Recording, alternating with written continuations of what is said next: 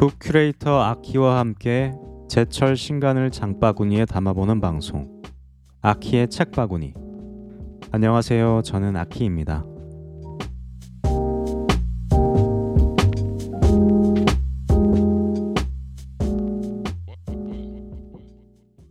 지난주에는 특집으로 친구의 책바구니를 진행했는데요. 재밌게 들으셨나요? 저는 사실 한동안 혼자서만 얘기를 하다가 친구들 만나서 대화도 하고 녹음 후에 같이 맛있는 것도 나눠 먹고 했더니 너무 즐겁더라고요. 그 여운이 좀 오래 남아서 앞으로도 자주 친구들을 초대할까 합니다. 다행히 친구들도 호응을 해줘서 지금 몇 팀 정도 기다리고 있는데요. 다들 재밌는 캐릭터를 가진 친구들이니까 많이 기대해 주시면 감사하겠습니다. 어, 친구들 덕에 제 장바구니도 풍성해졌는데요. 강서구 외가리님이 소개해 주셨던 영화를 빨리 감기로 보는 사람들을 장바구니에 담고 구매했는데요. 처음부터 끝까지 너무 재밌게 읽어서 다시 한번 추천을 드리고 싶더라고요. 저번에도 한번 말씀드렸듯이 한 권의 책을 깊이 있게 속핥기 하는 시간도 곧 가질 테니까 역시 기대 많이 해주세요. 오늘은 그러면 가볍게 홀로 책장을 보러 한번 출발해 보겠습니다. 첫 번째 책은 표지와 책등만으로 눈길을 끄는데요. 표지에 일단 낮은 집과 마당, 그리고 마당에서 편히 쉬고 있는 강아지 두 마리의 그림이 보입니다. 통창으로 보이는 집 안에는 고양이도 얼핏 보이고요. 벌써부터 마음이 굉장히 따뜻하고 편안해지는데요. 각자 원하는 달콤한 꿈을 꾸고 내일 또 만나자. 라는 따뜻하고 감성적인 느낌의 제목을 가진 책이에요. 표지에는 작지만 진한 세미콜론이 찍혀 있는데 바로 세미콜론 출판사에서 나온 책이고요. 황의정 저자가 지은 에세이입니다. 책등 이야기도 했는데요. 실로 꿰매서 제본하는 사철, 그 중에서도 실과 내지가 노출되는 사철 노출 방식으로 제작이 되었다고 하네요. 황의정 저자는 서울에서 빈티지 숍을 운영하다가 제주도에 내려와서 라이프스타일 브랜드를 운영하면서 남편과 강아지 넷 그리고 고양이 한 마리와 함께 제주 동쪽의 서쪽 마을에서 살고 있다고 하는데요. 이 책 역시 이러한 저자의 이야기가 담겨 있다고 해요. 서울 생활을 정리하고 제주에 와서 직접 집을 짓고 살게 된 이야기. 또 제주에 와서 강아지들과 고양이와 우당탕탕 사랑스럽게 살아나가는 일상의 이야기가 그려져 있대요. 제가 이 책에 끌린 것은 역시 동물들 때문인데요. 책 속에도 동물들 소개가 되어 있는데 그게 너무 좋더라고요. 15살 레브라도 리트리버 이두식 옹.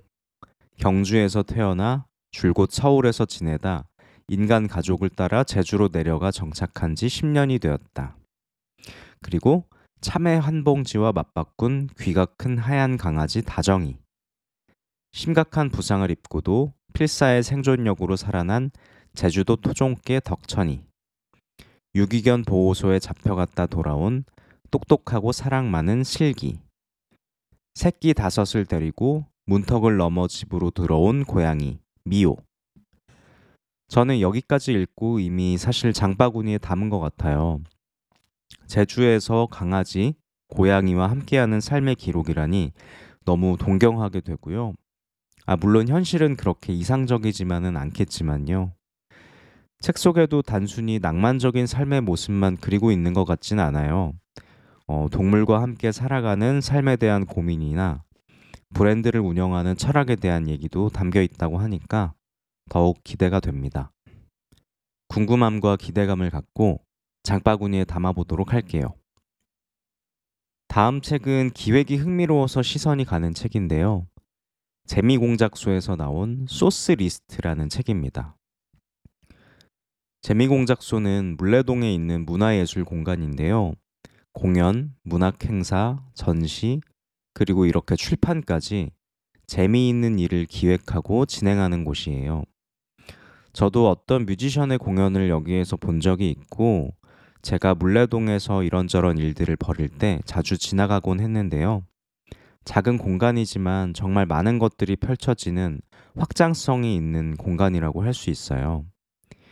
이번에 출간한 책 소스 리스트는 재미공작소에서 열리는 문학 행사의 아카이브 같은 자료라고 할 수 있는데요. 첫 시집이나 소설집을 만든 작가가 호스트가 돼서 그 작가의 작업에 영향을 준 영감의 원천, 말 그대로 소스들의 리스트를 소개하는 행사예요. 2021년 1월에 시작을 해서 현재까지 이어지고 있다고 하고요. 저는 가보지는 못했고 SNS로 소식은 계속 접해서 알고만 있었는데요. 이번 책에는 총 10명의 시인과 소설가가 호스트로 소개했던 소스 리스트가 묶였다고 해요. 작가들의 라인업이 참 흥미롭고 제가 느낄 때는 화려한데요. 다 읽어드려 볼게요. 완벽한 개업 축하 시의 강보원 시인, 시인이자 평론가이죠.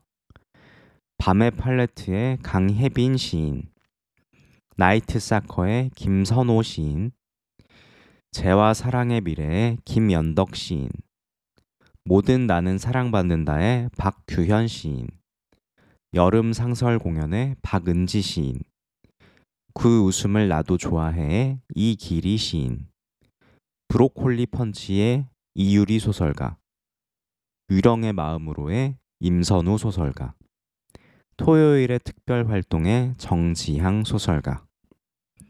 이렇게 10명이고요. 공통적으로 주목할 만한 새로운 작가들, 앞으로가 더욱 기대되는 계속 써줬으면 하는 멋진 작가들이죠. 이 멋진 분들이 어디에서 영감을 얻어서 첫 책을 만들어냈는지가 궁금하기 때문에 역시 장바구니에 깊숙이 넣어보도록 하겠습니다. 세 번째 책은요, 개인적으로도 궁금하면서 예민하고 또한 정치적인 문제를 다루는 책입니다. 제목은 농담, 응시, 어수선한 연결이고요. 연극 연구자이자 드라마 트루구인 김슬기 저자가 15년 차 장애인 극단 애인의 대표이자 1세대 장애 연극인인 김지수 대표의 생애를 말로 듣고 기록한 책이라고 해요. 그래서 책 표지에 보면 글 김슬기, 말 김지수라고 적혀 있고요. 여성이자 장애인이라는 정체성을 가진 한 사람이 극단 대표이자 연출가이자 작가이자 배우로서 펼쳐온 무대를 통해서 그 안에 담긴 장애 운동의 철학과 실천을 들여다보고 또한 거기에 녹아있는 삶을 들여다보는 책이라고 해요. 제가 장애 연극에 관심을 갖게 된 사연도 있는데요. 연극과 영화 작업을 하던 때 함께 했던 동료 친구들이 장애인 극단에서 장애 연극을 하던 이들이었어요. 비장애인과 장애인이 함께 만드는 연극 작업을 몇 차례 관객으로서도 보고 나중에는 제가 연출하는 영화 작업도 함께 하려고 하다가 엎어졌었는데요. 저에게는 그 단편 영화 작업이 엎어졌던 게 굉장히 부끄럽고 후회스러운 기억으로 남아 있어요. 얘기하자면 좀 길지만 간단히만 얘기를 해보면 친구가 쓴 대본을 연출자인 제가 각색하는 과정에서 장애 당사자 배우가 맡은 캐릭터를 좀 전형적인 대상화된 성격의 캐릭터로 바꿔버리려고 했던 거예요. 그 당시에 저는 진짜 무지했고 특히 장애와 장애인 또 장애 예술에 대한 인식을 제대로 하지 못해서 전형적인 것으로서 그런 얘기를 다루려고 했던 거예요. 여기에 반대했던 또 다른 친구와 갈등을 하다가 결국 그 작업이 엎어졌던 기억이 있습니다. 한참 시간이 지나고 나서야 장애 당사자들이 하는 작업에 굉장히 섬세한 고민들이 필요하다는 사실을 알게 됐어요. 이 책에는 김슬기 저자의 구술생의 인터뷰 작업과 김지수 대표의 말을 통해서 그런 깊은 고민들이 기록되어 있다고 해요. 다양한 몸을 표현할 자유, 자기 결정권과 실패할 권리의 딜레마, 누구도 취약한 상태로 내버려 두지 않는 세계를 향한 꿈, 등을 연극으로 담아내려 했던 이야기가 담겨 있고 장애 연극만의 언어와 아름다움 또 그것을 넘어서 다양한 존재들이 함께 살아간다는 것 자체에 대한 얘기가 담겨 있다고 해요. 또한 두 여성의 단단한 우정의 이야기라고도 합니다.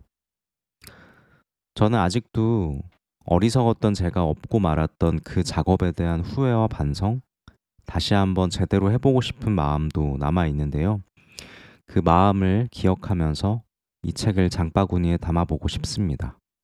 오늘도 이렇게 세 권을 담았네요. 다시 한번 소개해 드릴게요. 세미콜론에서 나온 황의정 저자의 각자 원하는 달콤한 꿈을 꾸고 내일 또 만나자. 강보원, 강예빈, 김선호, 김연덕, 박규현, 박은지, 이기리, 이유리, 임선우, 정지향이 짓고 재미공작소에서 펴낸 소스 리스트. 김지수의 말과 김슬기의 글로 가망서사에서 펴낸 농담, 응시, 어수선한 연결. 이렇게 세 권이었습니다. 그러면 저는 다음 책 장보기에 또 다시 돌아오도록 하겠습니다. 지금까지 아키의 책바구니, 저는 아키였습니다.